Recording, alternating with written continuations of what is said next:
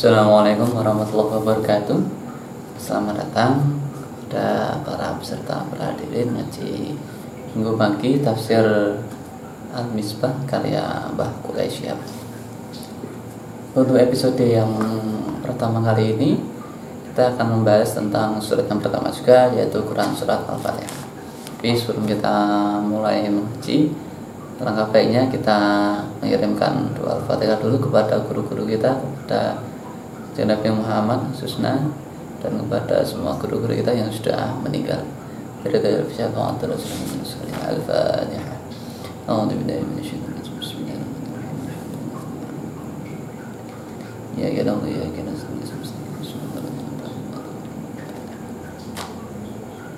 Oke langsung saja kita mulai untuk surat yang pertama yaitu surat Al-Fatihah itu di sini dikisahkan benar panjang sekali penjelasan Mbak Quraisy itu di setiap suratnya tapi paling tidak saya tidak menyampaikan semuanya karena jika kita sampaikan semuanya mungkin kita satu episode ini bisa satu jam dua jam gitu kita hanya mengkuliti apa yang dikatakan sama Mbak Quraisy ini ya, hanya menjadi sebagai beberapa intinya saja. Untuk surat Al-Fatihah itu disebut juga banyak sekali di Al-Quran. Atau Nabi sendiri bilang kalau Al-Fatihah itu termasuk menjadi umul kitab. Atau ada juga yang menyebut dengan umul Quran. Umul itu ummu itu artinya induk. Ummu itu dari kata umi ibu. Tapi di sini diartikan sebagai induk. Artinya induk ini dia mencakup semua apa yang dikatakan dalam Al-Quran apa pun yang dirangkum dalam Al-Quran itu semuanya tercangkup dalam Al-Fatihah ini. E, menurut Muhammad Abdu itu ada sedikitnya ada lima kandungan utama Al-Quran. Yang pertama itu tauhid, yang kedua itu janji dan ancaman, yang ketiga itu ibadah yang menghidupkan tauhid seperti sholat, puasa dan kawan-kawan.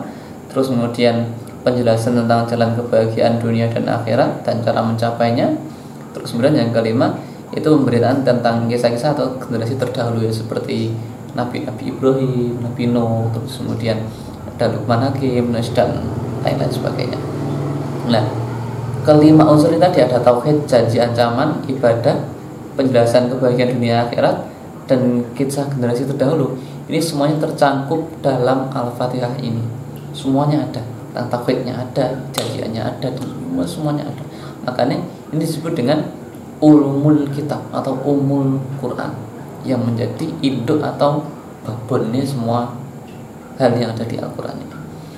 Terus kemudian ada juga yang menyebut Al-Quran ini dengan sabang masani, sabang masani. Atau jika diartikan sabon itu artinya tujuh, artinya di Al-Fatihah ini ada tujuh ayat termasuk Bismillahirrahmanirrahim. Dan masani itu artinya dua atau diulang-ulang. Ada yang menafsirkan diulang-ulang itu surat yang paling sering diulang-ulang adalah Al-Fatihah yaitu ketika tahlilan atau ketika ada acara. Yang paling sering diulang adalah Al-Fatihah. Terus kemudian ketika sholat itu surat yang paling sering diulang juga Al-Fatihah. Makanya ini disebut dengan Sabun Masani surat yang ada tujuh ayat dan diulang-ulang. Minimal ketika sholat itu diulang dua kali. Masani, Masani dua kali. Terus kemudian untuk kita membahas ke tafsir uh, Al-Fatihahnya untuk surat Al-Fatihah ini dibagi menjadi dua kelompok. Yang pertama ini kelompok uh, ayat 1 sampai ayat 4 terus kemudian selanjutnya itu baru kelompok 2. Untuk kelompok pertama ini ini membahas tentang bagaimana cara kita untuk bermunajat kepada Gusti Allah itu langkah-langkahnya apa saja. Ini semuanya tercantum dalam tujuh ayat Al-Fatihah ini. Untuk ayat pertama sampai ayat 4 di kelompok pertama ini yang akan kita sampaikan ini. Ini adalah intronya bagaimana kita cara memohon kepada Gusti Allah. Itu awal mulanya atau pembukaannya itu bagaimana dulu.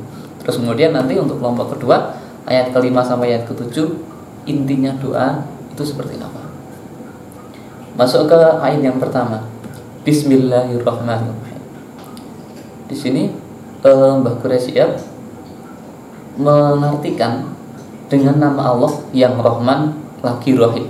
berbeda dengan terjemah-terjemah bahasa Indonesia yang lain oh, terjemah bahasa Indonesia yang lain dengan menyebut nama Allah Tuhan yang Maha Pengasih lagi Maha Penyayang gitu kan? Nah, kalau di sini e, beliau menyebutnya berbeda. Yang, yang Rahman lagi Rahim karena beliau menafsirkan Rahman dan Rahim di sini panjang lebar banget. Tidak hanya sebatas pengasih dan penyayang. Itu e, karena reduksi bahasa saja. Karena daripada ribet apa itu ar-Rahman apa itu Rahim? Yang paling mendekati ya memang pengasih lagi maha penyayang. Tapi beliau di sini panjang sekali uh, penjelasannya. Uh, sama seperti makna ayat yang pertama kali diturunkan Al-Quran atau Iqra. Yang berbunyi Iqra bismi rabbikal ladzi khalaq. Ini sama seperti ayat Quran ini ayat Al-Fatihah ini Iqra bismi rabbikal ladzi Ikro, bacalah sampean, tulislah, belajarlah sampean, ikro dengan nama ikro bismi rabbikal ladzi khalaq. Bismi. Jadi ketika kita kita membaca apa pun, ketika kita memulai sesuatu aktivitas apa pun, ketika kita mulai apain apa pun, awali dengan bismillah, awali dengan menyebut nama Allah. Dan di sini Gusti Allah mengajarkan untuk menyebut nama Allah itu dengan kalimat Bismillahirrahmanirrahim. Jadi ketika kita menyebutkan Bismillahirrahmanirrahim itu secara otomatis kita paling tidak sudah menjalankan dua ayat. Yang pertama yang Bismillahirrahmanirrahim. Yang kedua itu surat Al-Fatihah. Bismillahirrahmanirrahim. Dan kemudian B dalam Bismillah itu mempunyai mempunyai makna tersirat dengan memulai apa pun. Jadi, semisal kita ingin meminum Bismillahirrahmanirrahim. Artinya dengan nama Allah saya mulai untuk meminum teh ini. Dengan nama Allah saya memulai untuk ngaji pagi ini. Dengan nama Allah dan seterusnya. Atau bisa juga dengan kekuasaannya. Artinya dengan kekuasaannya, dengan kekuasaan Allah saya bisa melakukan minum teh ini. Dengan kekuasaannya saya bisa mengaji. Karena kita tidak bisa apa pun tanpa kekuasaannya kan semuanya atas izin Gusti Allah apa pun yang kita lakukan apa pun yang akan kita jalani itu semuanya atas izin Gusti Allah atas kekuasaannya Gusti Allah nah bahkan di ada hadis Nabi menyampaikan bahwa setiap perbuatan penting yang tidak dimulai dengan basmalah maka perbuatan tersebut cacat ini perbuatan yang penting dengan perbuatan yang penting pun kalau tidak dimulai dengan menggunakan basmalah itu dia cacat. Apalagi perbuatan yang tidak penting. Makanya kita disarankan untuk selalu apa pun itu mengucapkan basmalah terlebih dahulu. Nah penulisan basmalah seperti pada awal surat eh, An-Naml itu surat Nabi Sulaiman kepada penguasa kerajaan Sabah itu juga dimulai dengan Bismillahirrahmanirrahim jadi banyak sekali riwayat-riwayat yang menyatakan bahwa alangkah baiknya kita memulai sesuatu perkara kita dengan Bismillahirrahmanirrahim. Toh itu juga kita tidak perlu mengeluarkan energi yang banyak kan. Bismillahirrahmanirrahim. Mudah sekali kan. Lanjut. Terus kemudian penyebutan kata Allah di sini. Penyebutan kata Allah ini kenapa tidak menggunakan padahal sudah ada Ar-Rahman dan Ar-Rahim. Kenapa butuh kata Allah? Ar-Rahman juga Allah, Ar-Rahim juga Allah. Atau e, kenapa harus ada kata Allah di sini? Aku di sini menyampaikan bahwa kata Allah itu mencakup seluruh sifat-sifatnya. Kata Allah itu sudah otomatis mencakup sifat Al-Ghafur, sudah pasti mencakup sifat Al-Aziz, Al-Muhaimin, Al-Muntakim dan semuanya. Berbeda dengan ketika kita menyebutkan salah satu sifatnya, belum tentu itu juga menjadikan sifat yang lain. Contohnya, ketika kita di sini dijelaskan ketika kita menyebutkan sifat al-muntakim atau maha membalas kesalahan Gusti Allah punya sifat itu dalam Asmaul Husna al-muntakimu tapi itu juga akan tidak uh, selalu bersama dengan sifat ar-rahim. Jadi agak bertentangan ya kan? Membalas kesalahan dan penyayang. Makanya di sini disampaikan secara eksplisit kata Allah itu sendiri. Terus kemudian Ar-Rahman Ar-Rahim.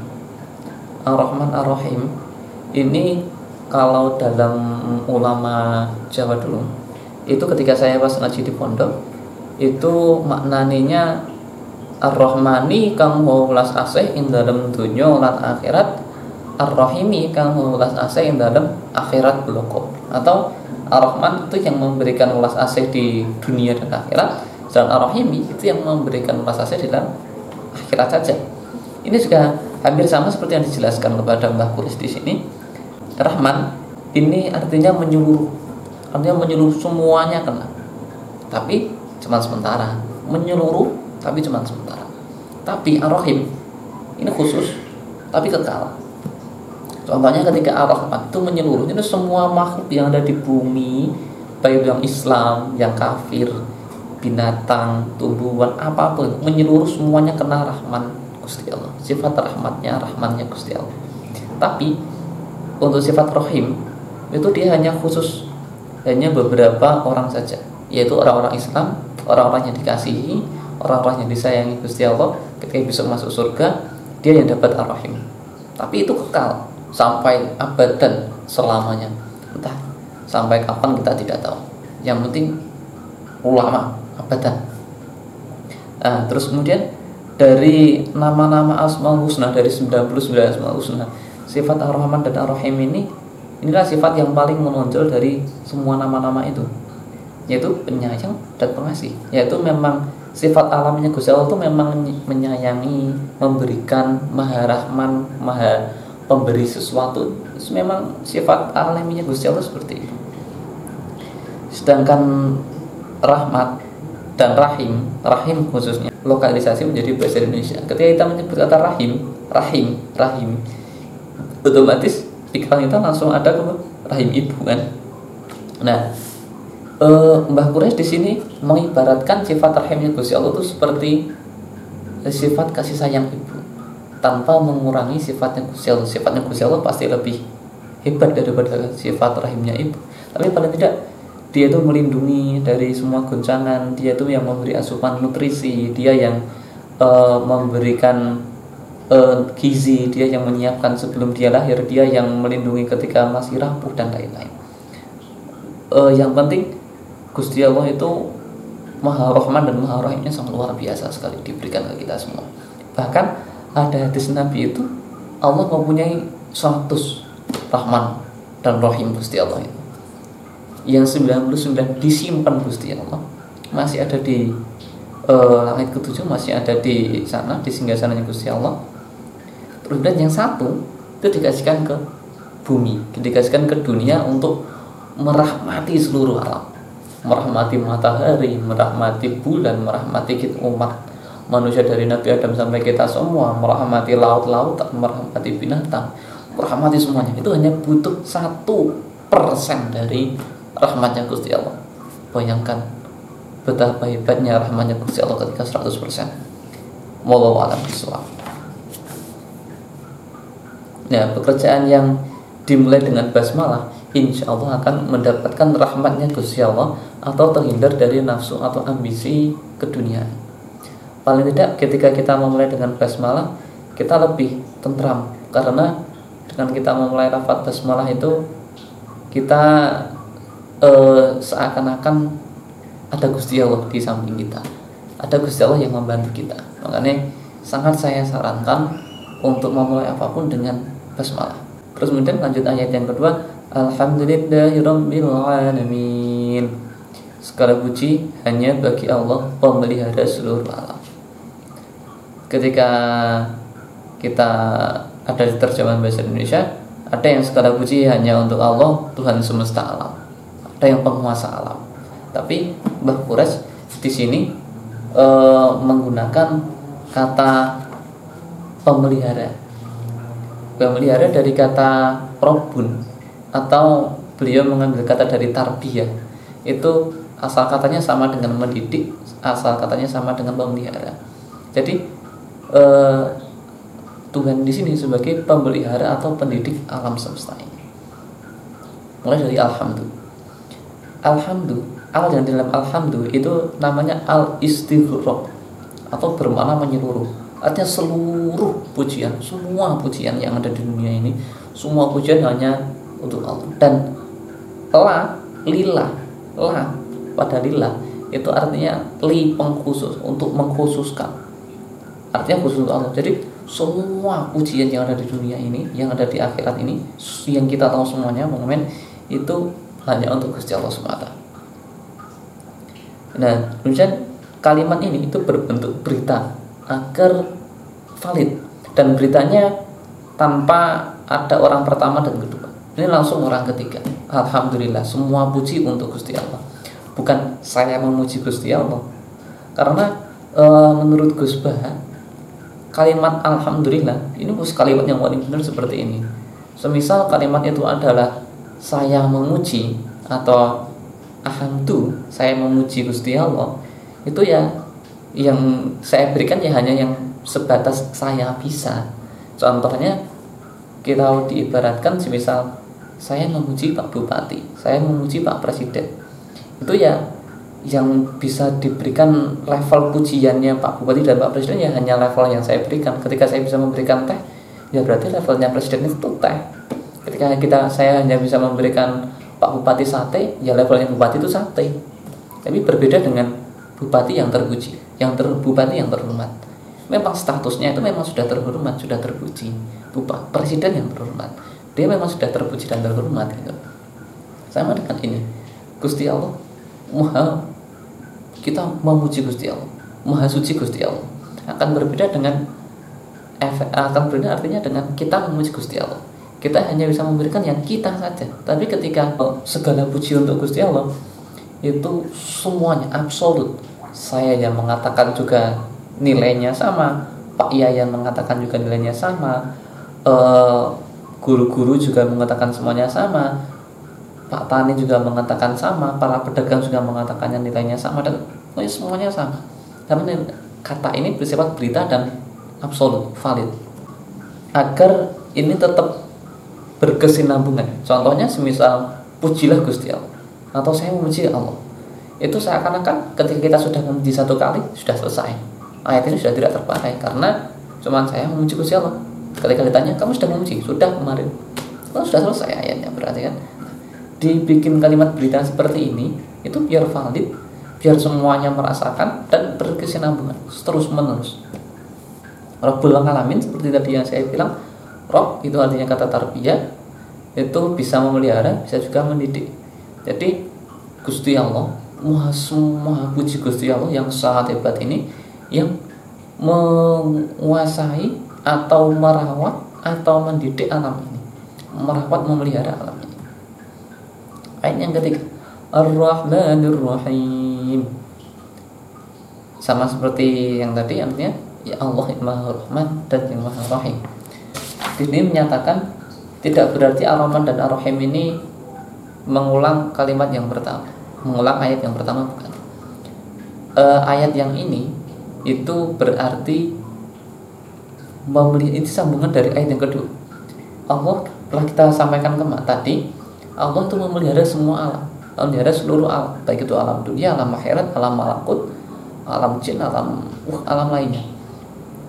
Nah, cara memeliharanya bagaimana? Cara memeliharanya dengan rahmat dan rohim dengan kasih dan sayang. Seperti yang tadi saya jelaskan rahmat itu ya menyeluruh dan sementara tapi kalau rohim itu khusus tapi kekal abadi.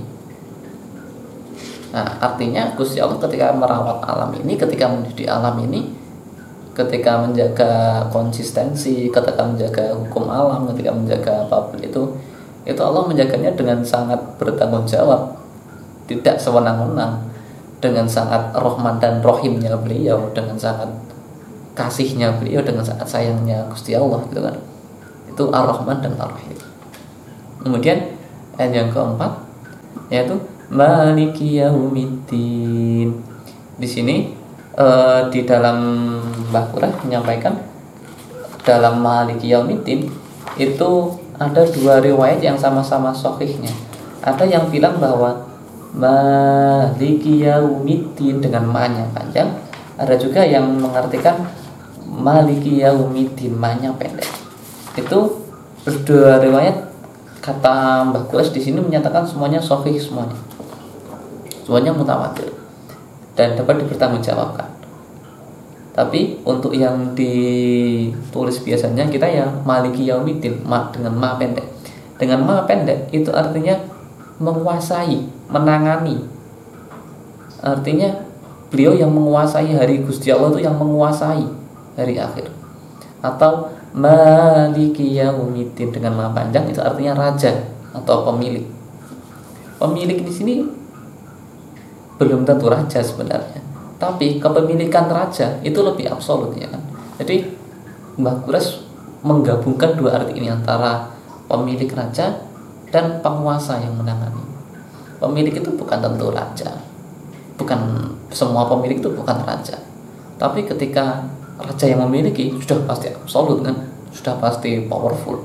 Terus kemudian uh, ketika kita manusia yang memiliki juga ketika misal saya memiliki handphone ini.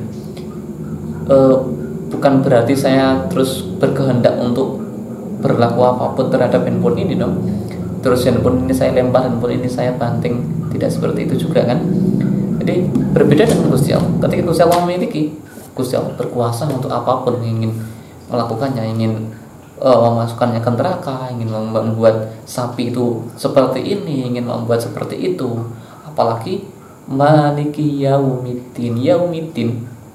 Yaumiddin di sini diartikan dengan hari pembalasan atau di yaum ini memang artinya hari tapi banyak ulama tafsir menafsirkan bahwa bukan hari 24 jam yang kita rasakan sekarang itu lebih ke masa masa suatu masa tak kita tidak tahu ada yang bilang satu hari di akhirat itu seribu tahun di dunia atau itu kita tidak tahu bagaimana. Yang penting hari pembalasan atau dengan mudahnya kita bilang di akhirat itu Gusti Allah yang merajai Gusti Allah yang menguasai semuanya. Bahkan berbicara pun itu harus seizinnya Gusti Allah. Tidak seperti kita di dunia ini kita bebas mau ngapain main saja. Ya memang di sini kita juga atas izin Allah saya rekaman ini saya ngaji di sini itu juga atas izin Gusti Allah memang. Tapi ketika besok di akhirat itu dia yang diperintahkan Gusti Allah dia yang berbicara. Kalau tidak ya tidak. Jadi dan kenapa di sini hanya dikatakan maliki yaumiddin? Padahal Gusti Allah juga menguasai dunia dan akhirat.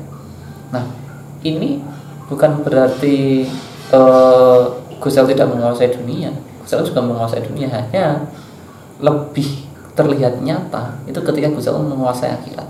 Coba kita lihat besok ketika kita di akhiratnya ketika kita di dunia kita bisa bebas seperti ini tanpa ada yang menegur secara langsung kan?